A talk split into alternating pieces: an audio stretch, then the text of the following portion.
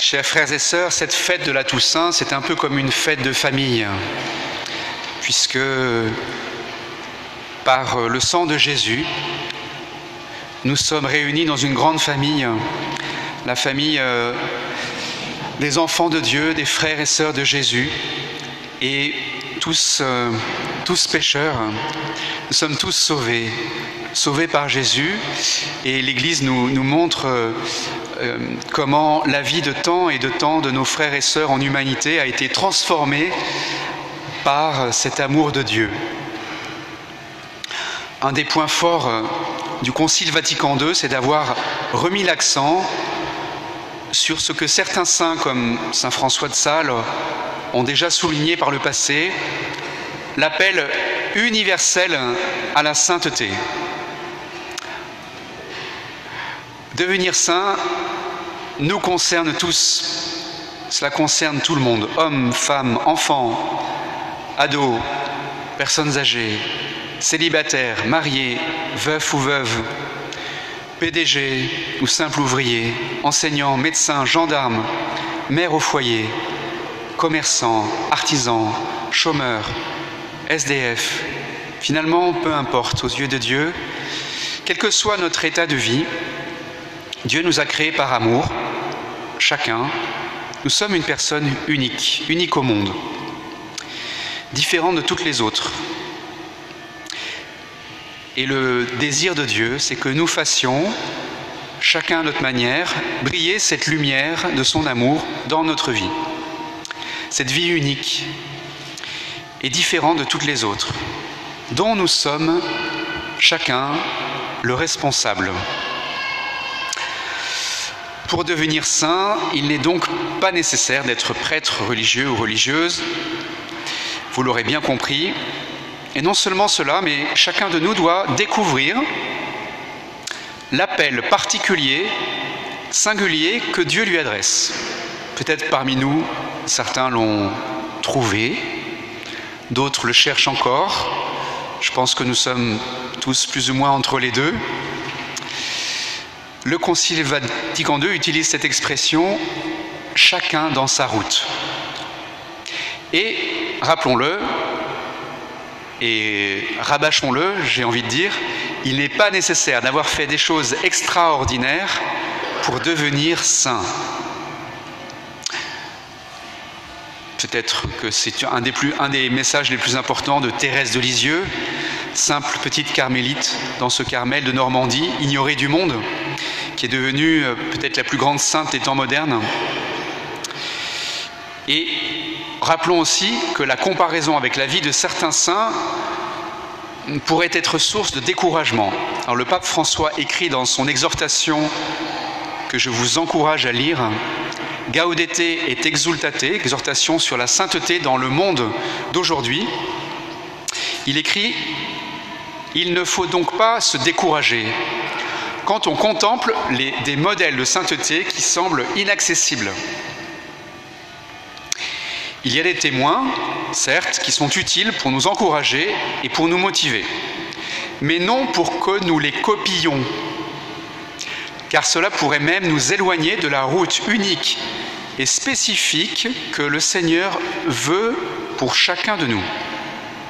Ce qui importe, c'est que chaque croyant discerne son propre chemin et met en lumière le meilleur de lui-même, ce que le Seigneur a déposé de vraiment personnel en lui, et qu'il ne s'épuise pas, comme peut-être ça nous arrive, en cherchant à imiter de manière extérieure quelque chose qui n'a pas été pensé pour lui.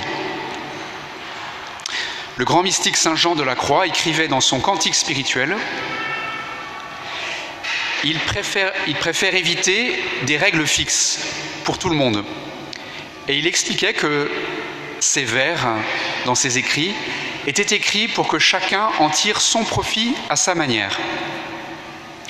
En effet, la vie divine se communique aux uns d'une manière et aux autres d'une autre. On pourrait dire que la vie spirituelle, la vie éternelle, la sainteté, c'est comme un grand jardin avec une multitude de, de fleurs, d'arbres, de faunes différentes. et que ce jardin, un peu comme les, grands jardins dans les grandes villes, vous savez, à Paris ou dans d'autres villes, il y, a plusieurs, il y a plusieurs entrées. Hein. Quand on va au jardin du Luxembourg, on peut rentrer par plein de portes différentes.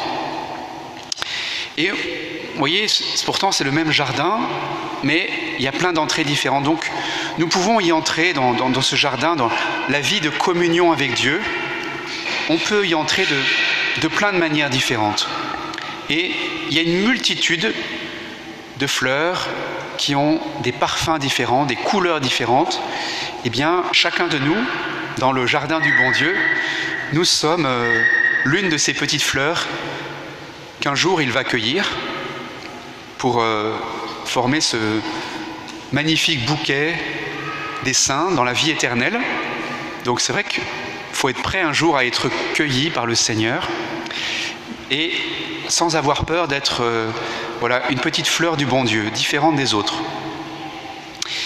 Et je voudrais nous rappeler aussi ce matin le rôle que nous avons les uns à l'égard des autres et je voudrais que nous nous rendions compte que nous avons peut-être dans le monde qui est le nôtre, qui cultive la performance,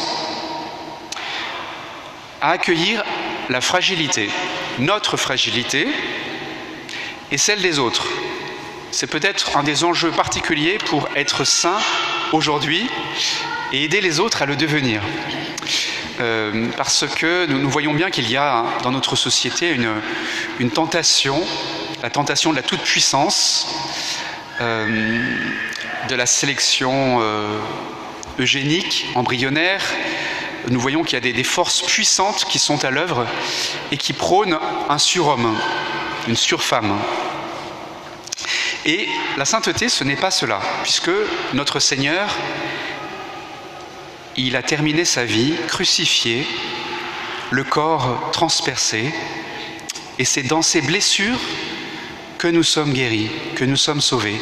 Donc c'est aussi dans nos blessures, dans nos fragilités, que se trouve une part du secret pour que notre vie devienne lumière. Et ça, nous avons besoin de l'apprendre, peut-être euh, au quotidien, à la maison, avec la fragilité des uns et des autres, on pourrait dire les défauts, ça va un peu ensemble, les blessures, tout cela, c'est important de nous rendre compte que le Seigneur nous aime tel que nous sommes. Donc, parents, aimez vos enfants tels qu'ils sont, pas tels que vous voudriez qu'ils soient. Et on pourrait se le dire aussi entre conjoints, entre paroissiens, entre prêtres et laïcs. Aimez vos prêtres comme ils sont, puisque aussi ils ont leur fragilité, leur talent. Et je pense qu'il y a dans l'accueil que nous pouvons nous réserver les uns aux autres un secret pour nous aider à devenir ce que nous devons être. Parce que nous avons tendance à plaquer une perfection extérieure sur les autres ou sur nos propres objectifs. Et je pense que c'est un grand handicap pour que nous puissions cheminer vers la sainteté ensemble. Donc je nous souhaite une très bonne fête aujourd'hui, puisque c'est la fête de tous les saints, donc c'est notre fête à chacun. Bonne fête à chacune et à chacun. Bonne fête à tous. Et peut-être dans, peut-être dans l'invitation à nous accueillir les uns les autres, tels que nous sommes, dans nos fragilités. C'est peut-être un des grands témoignages que les chrétiens peuvent apporter au monde d'aujourd'hui. Amen.